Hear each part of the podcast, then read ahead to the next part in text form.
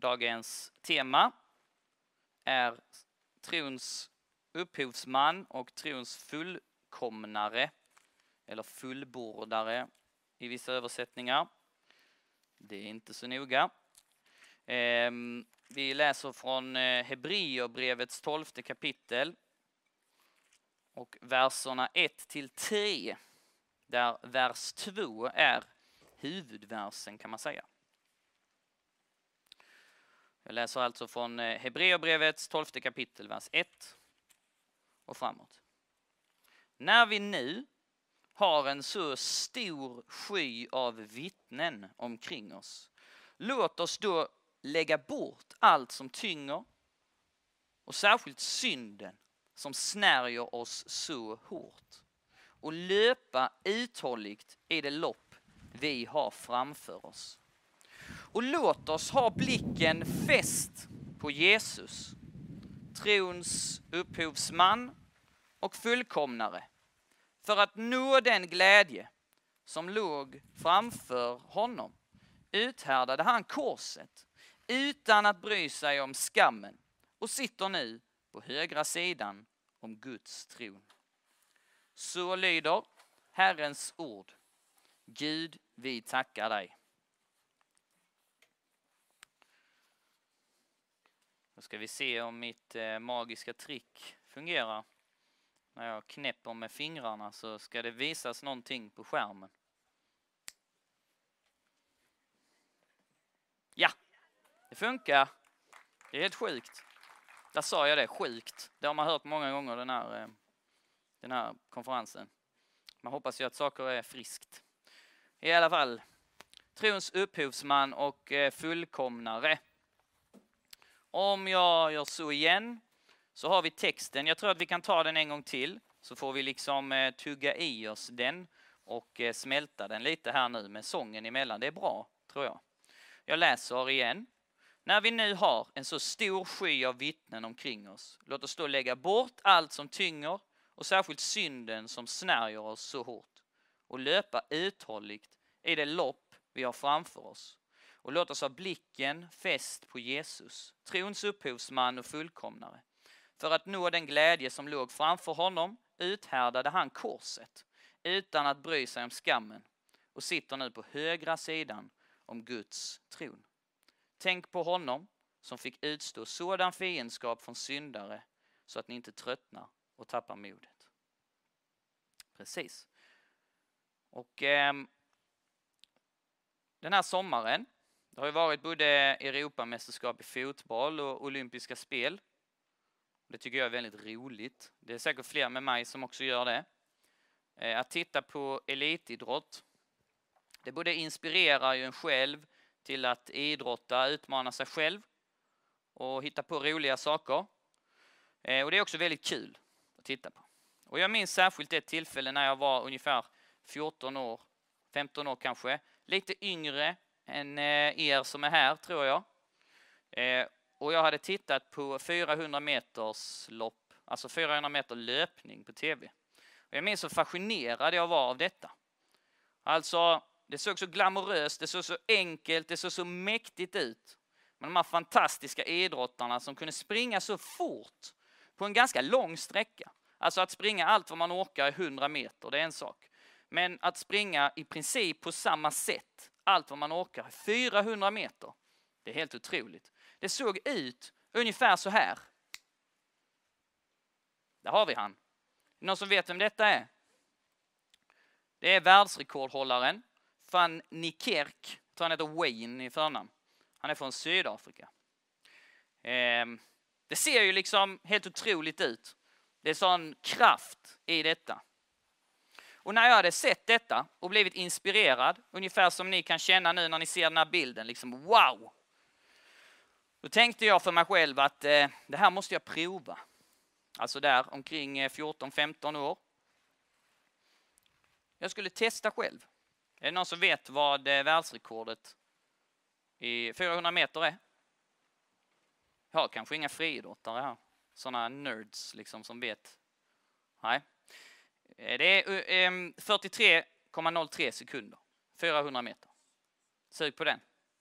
Och eh, det var ju inte det riktigt, för han, eh, Fanny Kirk är ju alltså senare, han är ju ganska nutida. Så när jag var där i tonåren så var ju inte eh, 43.03 världsrekordet, men det låg ju nära där. Alltså, vi säger runda slängar 45 sekunder. Att springa 400 meter på 45 sekunder. Ja, så det ville jag prova.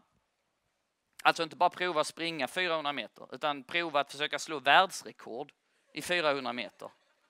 Ehm, så jag visste att ungefär från gaveln på mina föräldrars kostall och upp till brevlådan, det var cirka 400 meter. Cirka 400 meter. Och så hade jag ett armbandsur, ungefär som det jag har här på mig idag. Ett helt vanligt eh, manuellt, vad säger man, analogt armbandsur med en sekundvisare.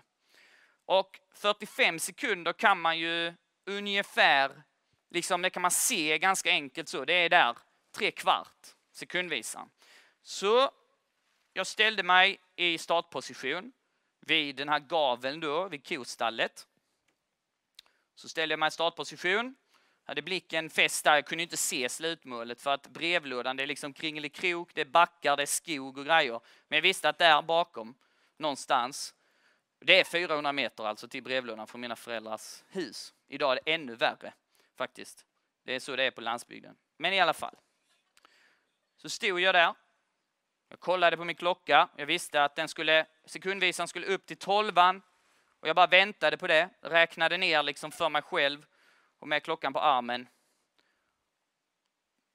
Fem, fyra, tre, två, ett. Och jag bara stack iväg.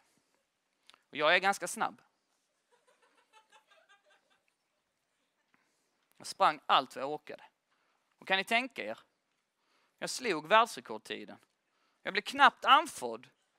Och jag kunde jogga tillbaka. Jag såg ut som han på skärmen. Med liksom segern så här i armarna och stort leende på läpparna. Och självförtroende och kraft och styrka. Det var precis lika enkelt precis lika glamoröst och liksom mäktigt som jag hade föreställt mig som det var på tv. Inte riktigt. Eh, när jag hade kommit 100 meter så tror jag att all energi i kroppen var borta. Liksom, det är en väldigt konstig känsla när man har sprungit allt vad man kan i 100 meter och sen fortsätter man att anstränga sig precis lika mycket, precis lika hårt men det är som att kroppen rör sig i slow motion. Alltså verkligen mycket märklig eh, känsla. Och det är bara hjärnan som fortsätter att kämpa. Det är ju, och det här är riktigt trög sak att göra. Eh, för det är inte så bra. Så efter kanske 100 meter då, för där höll jag ändå ganska bra tempo. Man har sprungit sådana 60 eller 100 meters lopp i skolan. Och jag har liksom spelat fotboll och lite bollsport och racketsport och så, så att jag hade ändå lite kondition. Liksom. Men de resterande 200 eller 300 meter var det ju kvar. Va? Eh, de blev det inte så mycket av. Jag kom kanske 50 meter till efter de här 100 och sen bara trillade jag ihop på marken och bara var flåsade fullständigt och trodde faktiskt, alltså nästan att jag kämpade för mitt liv. Eh, där jag är inte jätte liksom stark så och har inte varit med om så mycket hårda prövningar. Så det var ju säkert, min ribba är nog ganska låg när det gäller att kämpa för livet. Men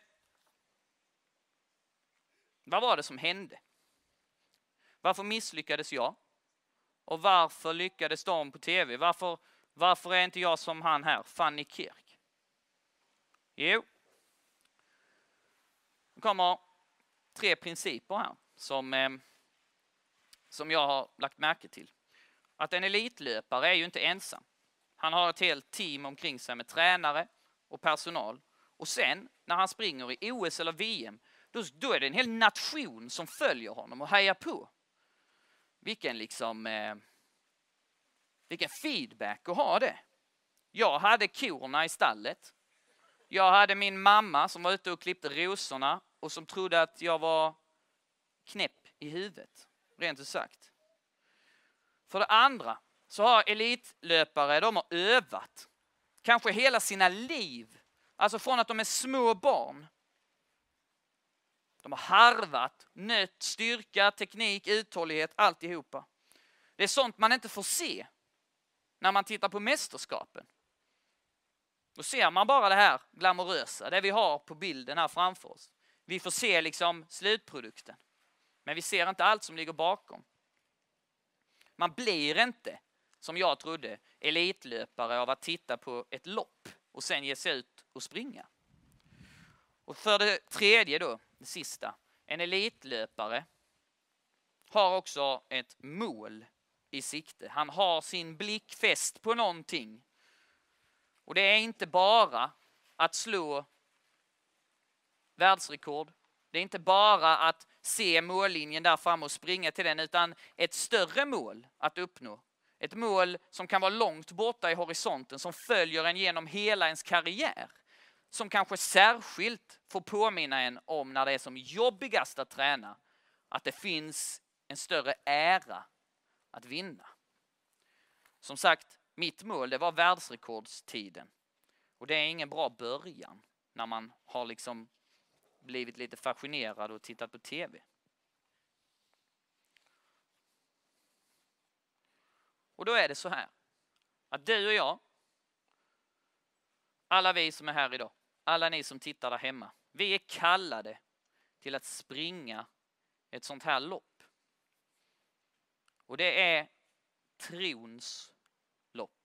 Den kristna trons lopp tillsammans med trons upphovsman och trons fullkomnare, Jesus Kristus. Och det här målet, det långsiktiga, klara målet som vi ska ha vår blick fäst vid, det är Jesus Kristus själv. Men han står också vid startlinjen.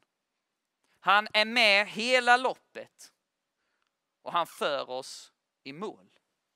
Han är trons upphovsman. Han är trons fullkomnare. Han är början, han är slutet, han är A och O, alfa och omega. Och många av er som är här idag, kanske alla, springer redan detta loppet.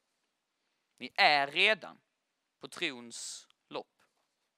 Kanske är det någon här som inte vet om de springer trons lopp. Oavsett så vill jag idag bjuda in dig till att springa det här loppet. Därför att det som finns att vinna i den kristna trons lopp överstiger allt som går att vinna i detta livet. Det är det högsta goda som vi hörde häromdagen. Det är någonting som tillfredsställer våra allra mest djupa längtan.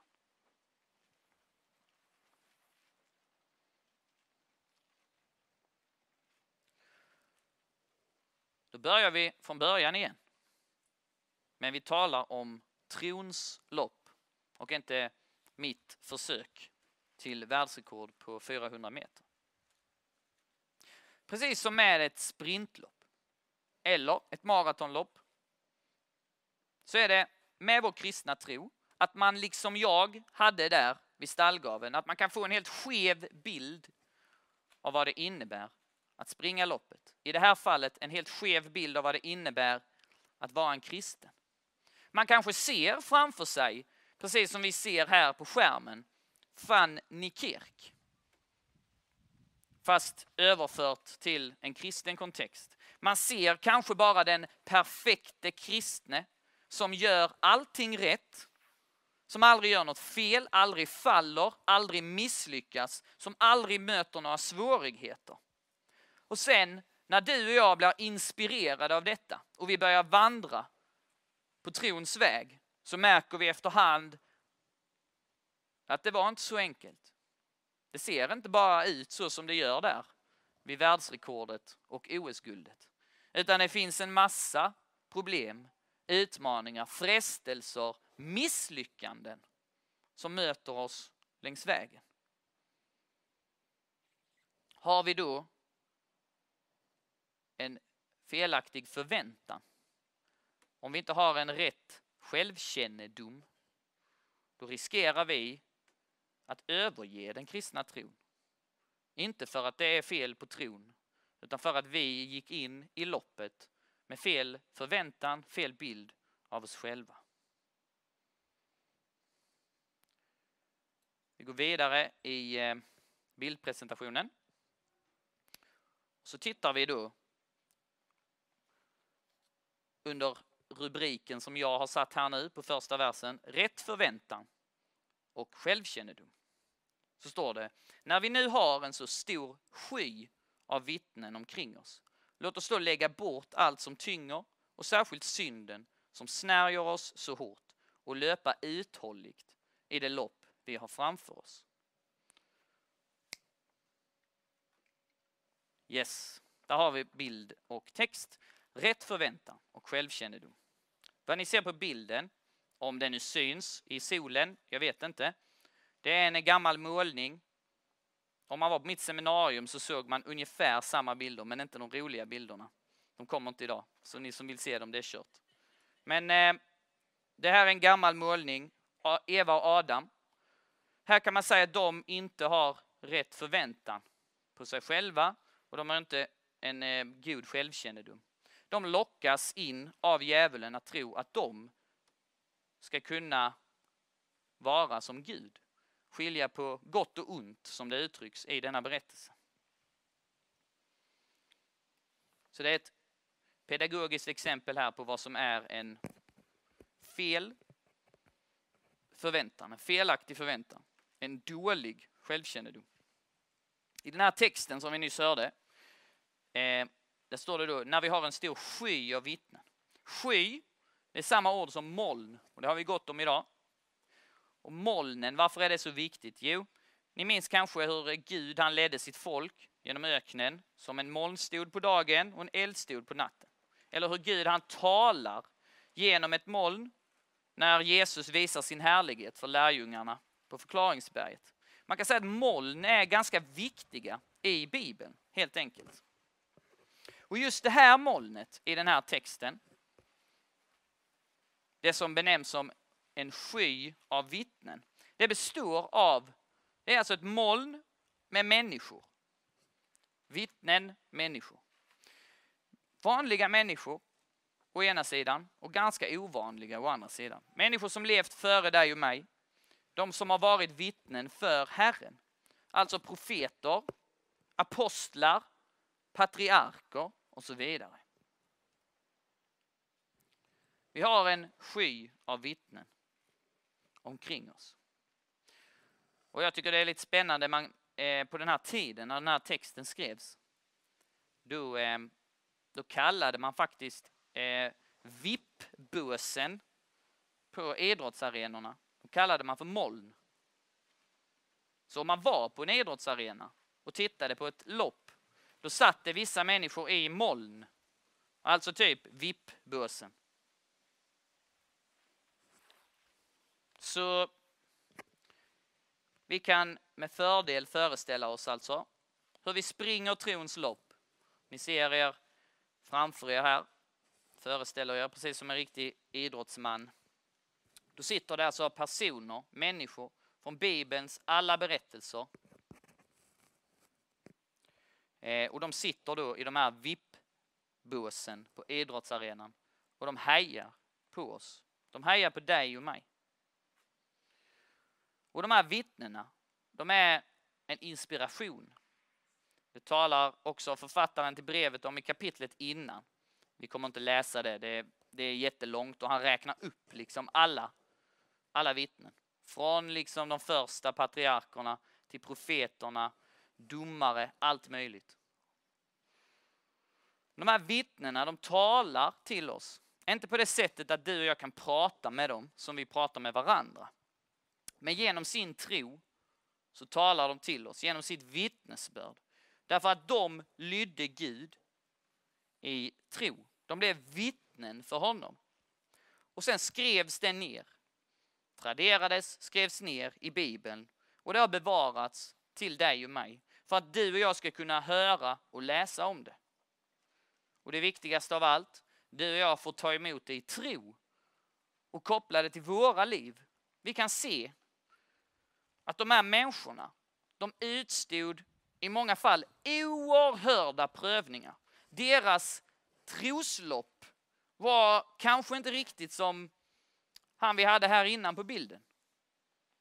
Nikirk. Utan det var mycket prövningar, mycket svårigheter. Många dog och fick lida för tron. Så återigen, rätt förväntan och en god självkännedom. Det finns en ära som väntar bortom loppet, men loppet kan bli mycket hårt. Vi har också vittnen idag som talar till oss. Vittnen som får ge sina liv för den kristna tron. I länder där kristna är förföljda. Och vi kan också se att de här vittnena, de gjorde inte allting rätt. Tvärtom. En eh, favorit i Gamla Testamentet är ju Jakob som luras och bedrar. Så slår det tillbaka på honom själv, för han blir själv lurad sen när han ska gifta sig. Abraham, han försökte fixa ett barn utanför det äktenskap som han var kallad att få ett barn inom. Och så vidare. De här människorna var, liksom du och jag, också människor med fel och brister.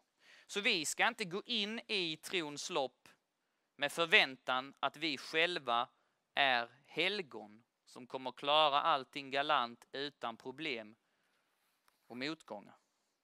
Gör vi det, då begår vi ett stort misstag. Då fäster vi uppmärksamheten på oss själva istället för på Jesus.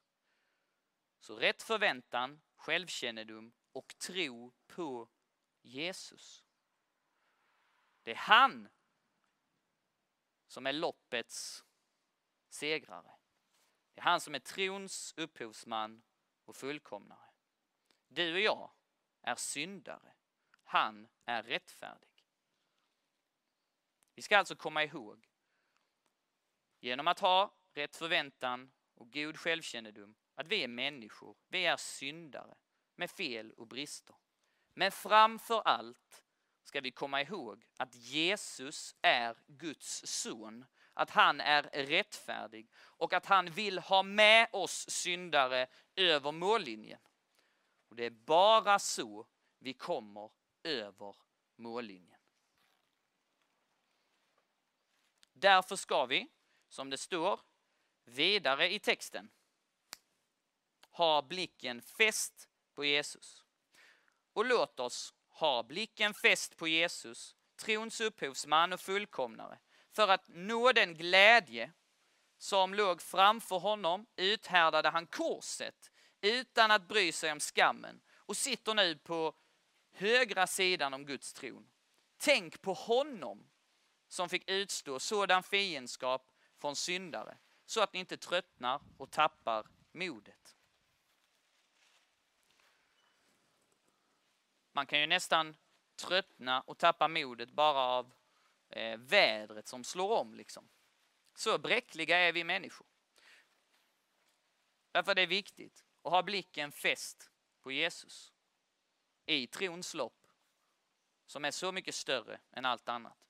Och ofta när vi läser i Bibeln om Jesus, då tänker vi att han är en förebild som vi ska bli lika. Och det är helt rätt. Låt mig understryka det. Det är helt rätt att vi ska bli lika Jesus. Men vi kan inte bli lika honom enbart genom att läsa evangelierna, Bibeln, som en slags instruktionsbok där vi liksom får en manual och så följer vi den. Förresten, vi kan, eh, vi kan gå framåt i bildspelet. Förlåt mig. Ha blicken fäst på Jesus, det är där vi är. Först och främst så ska vi ha blicken fäst på honom. Vi ska läsa om honom för att tro på honom. Vi kan ju då, som en idrottsman gör, vi kan visualisera oss det här loppet vi har framför oss. Vi ser trons lopp framför oss. Vi visualiserar i huvudet hur det kommer se ut. Och nu har vi rätt självkännedom, vi har rätt förväntan. Vi ser det jobbiga. Vi ser det som kan bli svårt. Vi ser alla krav som ställs på oss. Och då är frågan, Hur föreställer vi oss att vi ska klara loppet när vi ser alla krav och alla utmaningar? Tänker vi då att ja, det blir tufft detta, men jag ska minsann klara av det. Jag ska öva, jag ska ställa mig i rätt sinnesstämning, jag ska hålla ut. Jag kommer klara detta i mig själv. Då kommer det inte gå. Då kommer det inte gå, mina vänner. Men om vi istället ser Jesus, om vi ser honom springa loppet, om vi ser hur han klarade allt som han fick utstå, allting från frestelserna i öknen när djävulen frestade honom. När djävulen lockade med allt sånt som jag tror att du och jag faktiskt kan tänka sig att vi önskar oss. Chips istället för vatten och så vidare. När vi ser hur Jesus överlevde förföljelse, eller inte överlevde, förlåt, hur han utstod förföljelsen, lidandet och döden. Och när vi ser att han klarade det, att han var trogen in till slutet. Han var trogen in i det sista och framför allt, han vann. Han uppstod och han är levande nu idag. Om det är det vi ser när vi visualiserar oss loppet, då har vi segern framför oss. Då har vi blicken fäst på Jesus. Då ser vi det vi behöver se för att klara loppet. På den här bilden, jag tycker det är ganska pedagogiskt. Det här är ju ett högkor i en kyrka, jag tror det är i Rom, en gammal, gammal kyrka. Jesus är liksom ovanför allt. Det syns ju inte riktigt för perspektivet blir konstigt när man fotar uppåt. Men för att se på Jesus i den här kyrkan, vad måste man göra då? Kan man gå så här och stirra i sin telefon? Kan man gå så här och stirra ner på golvet? Nej, man måste lyfta blicken. Man måste lyfta blicken bort från allt annat som är runt omkring en. Man måste våga vända blicken upp mot honom och försöka hålla den borta från det som stör och kommer i vägen. Det är lite som när man ska klättra. Och jag är fruktansvärt höjdrädd, så det har aldrig funkat för mig. Men de säger alltid det på filmer när de klättrar, att man ska inte titta ner. För då blir man rädd. Ha blicken fäst på Jesus. Se på honom. Se inte det som är ditt eget och som riskerar att oroa dig, att sänka dig och få dig att misslyckas. Här finns en eh, rolig eh, liksom bild, tycker jag, till vår, vår tid. Vi lever ju i en tid med ganska mycket eh, så här kroppsideal och hälsotrender och allt möjligt. Och så talar man ibland om så här bantningsmetoder och sånt. Och så har jag då hört någonstans att, vet ni hur många bantningsmetoder som misslyckas? Om man bara så här skulle liksom uppskatta alla människor som ger sig in i olika typer av dieter och liknande.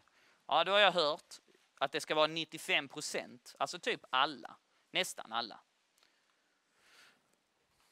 Och tänkte ni på vad det var jag sa här nu? Hur jag la fram orden? Jo, jag sa att det är metoden som misslyckas. Men om vi då ska vara lite så här mänskliga och utgå från att vår egen, liksom, våra egna gärningar, vår vilja, styrka, uthållighet och så. Ja, då är det ju egentligen inte metoden som misslyckas, utan det är ju den människan som tar sig an metoden som misslyckas med det som han eller hon har åtagit sig. Men den logiken, det synsättet, det kan du och jag bara strunta fullständigt i. För med kristen tro då är det tron som lyckas. Kristen tro har en hundraprocentig chans att lyckas med vad den avser att lyckas med. Om du och jag tar emot Jesus, om du och jag går in i trons lopp med honom, 100 procent. Han har vunnit. Han kommer att bära dig över mållinjen. Du kan misslyckas hur mycket du vill. Den kristna tron kommer att lyckas och du får följa med. Tron på Jesus vinner. Så lyft blicken, ha den fäst på Jesus, lyft den från, från dina egna tillkortakommande, oavsett vad de är. Fokusera på honom. Det är allt som räknas.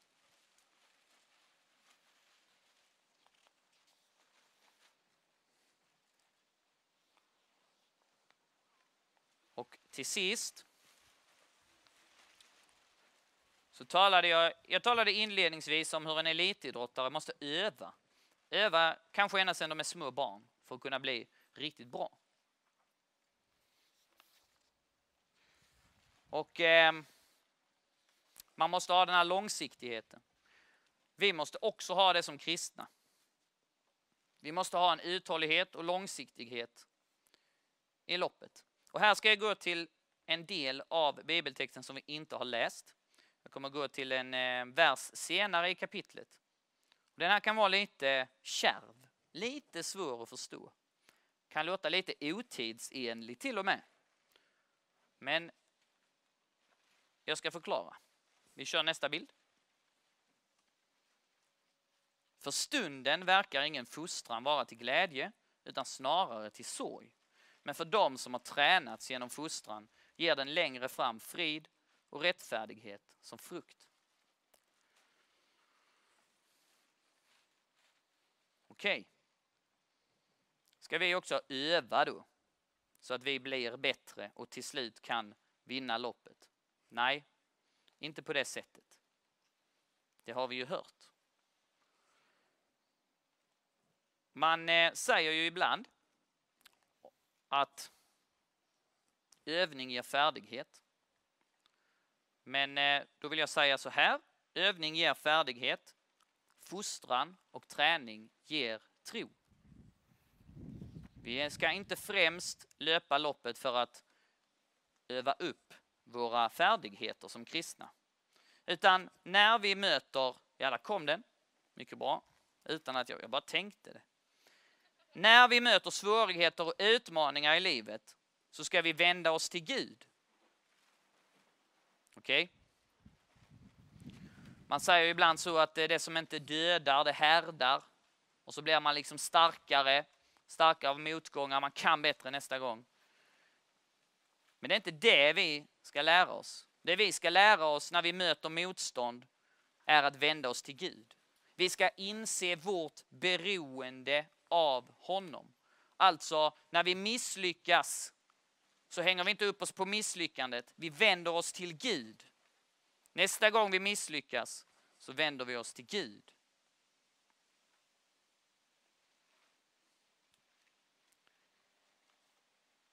Om man tar ett exempel med det här med övning. Ni vet, jag spelar en del musik. Ska man göra det bra måste man öva. Och ibland när man övar, då känns det som att man blir sämre. Eller att man är sämre på det man eh, övar på. Därför att man har försökt sig på något som är svårt. Och så blir det klöddigt, man blir irriterad och så vidare. Så går man därifrån nedslagen från att man har övat. Så här, Åh! Orkar inte. Jag är sämre.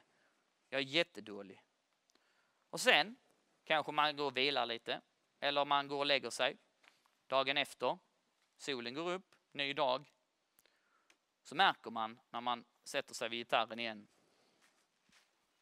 Fast jag har nog blivit lite bättre sen igår. Igår kändes det som ett nederlag. Men jag tror faktiskt jag har blivit bättre idag. Eller, även om man inte blir bättre så känner man en längtan. Jag vill tillbaka till det jag försökte igår. Det är det vi kallar för blodad tand.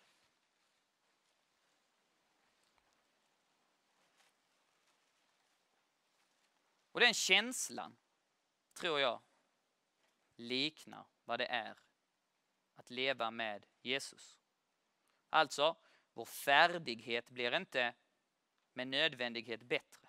Men vi lär oss att lita på Gud. Vi inser hur små vi själva är. Vi inser att vi är otillräckliga. att vi måste ha honom i våra liv. Vi måste ha honom som är trons fullkomnare, trons upphovsman och fullkomnare. Du och jag kan inte öva oss till att bli det. Och den övningen är inte enkel, kära vänner. Jag är inte gammal, men ändå nästan. Jag är 33 år gammal. Och under de här 33 år, åren jag har levt så kan jag säga att den övningen är inte enkel. Jag står inte här idag och pratar för er för att det har varit enkelt för mig att leva som kristen. Den är inte enkel. Vi måste hjälpa varandra, vi måste dela varandras... Eh, vi måste öppna våra hjärtan för varandra, dela varandras erfarenheter av utmaningar, prövningar, misslyckanden och så vidare som kristna. Övningen är inte enkel. Men i övningen så lär vi oss förhoppningsvis att tro på Gud, att lita mer på honom. Att han får bära oss istället för att vi ska uppnå idealbilden. Vi får en starkare tro. Det är det det handlar om. Tron.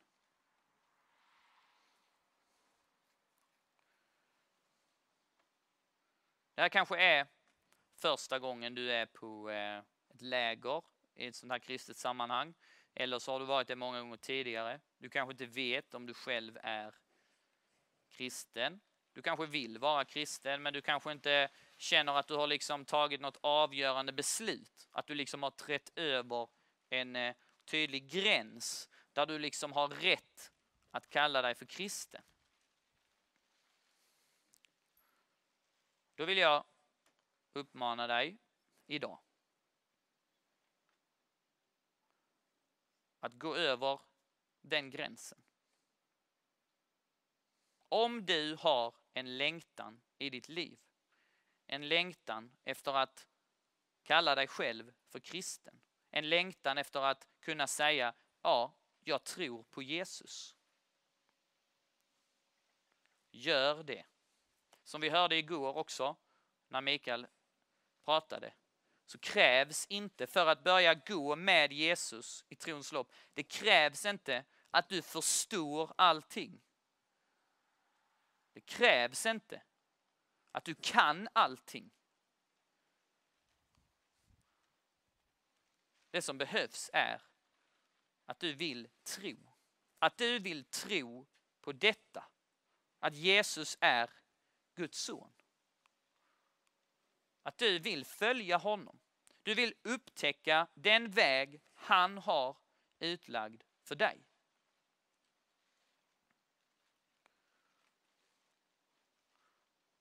Om det inte är första gången som du hör detta, känner detta, utan du känner stark längtan. Du kanske känner att så många gånger har jag försökt, jag har misslyckats och så vidare. Så gäller faktiskt samma sak, samma löfte, samma inbjudan till dig. Gå över den gränsen igen. Gränsen mellan att se dig själv som en kristen eller att inte göra det. Ta steget i tro på Jesus. Du är ett Guds barn. Tänk så om dig själv. Här idag så eh, får vi ju, man kan säga ett särskilt tillfälle för detta. Vi ska fira nattvard sen.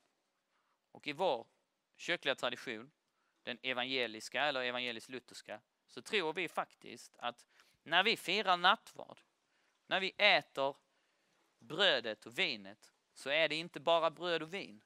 Det är Jesus själv som är där förbundet med brödet och vinet. Han är där på riktigt.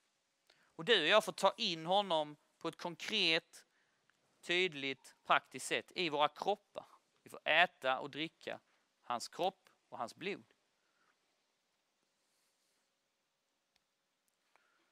Kom till det bordet oavsett om du om det är första gången eller om det är tusende, tusende gången. Vi är alla lika beroende av Guds nåd. Vi är alla lika beroende av trons fullkomnare, trons upphovsman och fullkomnare. Vi tar den sista bilden och eh, en kort sammanfattning. Det ni ser här på bilden är ju en lite obskyr bild. Men det är en gammal, gammal eh, ikon. Jag tror den är från 300-talet. Den är ritad på någon vägg någonstans i någon katakomb. Det är ett A och ett O, alfa och omega, början och slutet på det grekiska alfabetet. Och det är liksom också så här, eh, den här bilden blir en påminnelse om dig och mig också, en konkret påminnelse om detta med att Jesus är trons upphovsman och fullkomnare. Att det är verkligen början, alltså det är långt tillbaka i historien som människor har trott detta och det har traderats vidare. Det är samma vittnesbörd. Människor har sprungit det här loppet länge. Vi har alla de vittnena som gått före oss. Vi kan läsa om dem i Bibeln. Det finns berättelser i kyrkans historia och tradition, både från nutid och långt tillbaka. Och de vittnar framförallt om vilka löften som finns hos Herren. Vilka löften som finns när vi tror på honom. Oavsett vilka vi är. Och när vi tar emot detta, när vi låter det prägla oss i tro på honom, då lär vi oss att lita mer på Gud. Det är det vi ska lära oss under loppets gång. Snarare än att försöka att bli bättre och bättre. Och till sist, allt handlar om Jesus. Han är trons upphovsman, trons fullkomnare. Vi startar loppet med honom. Han har skapat dig och mig. Han vet allt om oss. Han känner dig utan och innan. Han tog emot dig i dopet. Han älskar dig som ett barn, som en far eller en mor älskar sina barn. Han blev människa för vår skull, för att möta och övervinna alla de utmaningar och prövningar du och jag möter, stora eller små. Alla de utmaningar har han mött, han har vunnit över dem och fullkomnat Faderns vilja här på jorden. Han led och han dog för din och min skull, för att våra synder skulle tas bort och inte tillräknas oss. För att du och jag skulle få del av hans rättfärdighet, hans fullkomlighet. För att vi skulle bli Guds lika. Och han har uppstått från de döda. För att också du och jag ska uppstå när trons lopp är färdigt. Vi får uppstå tillsammans med honom. Och där väntar den eviga saligheten tillsammans med honom och alla heliga. Låt oss be. Herre Gud, vår Fader. Tack för att du är så oändligt god emot oss.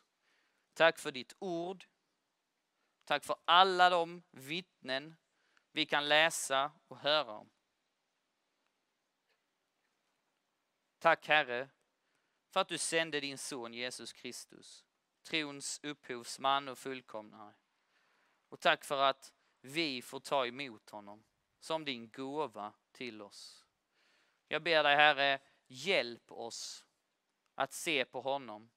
Hjälp oss att ha blicken fäst på honom och följa honom.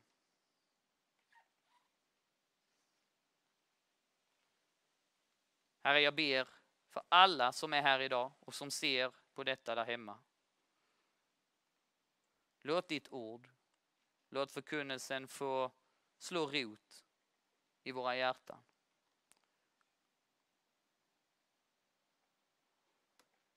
Ära vare Fadern och Sonen och den helige Ande, nu och alltid och i evigheters evighet. Amen.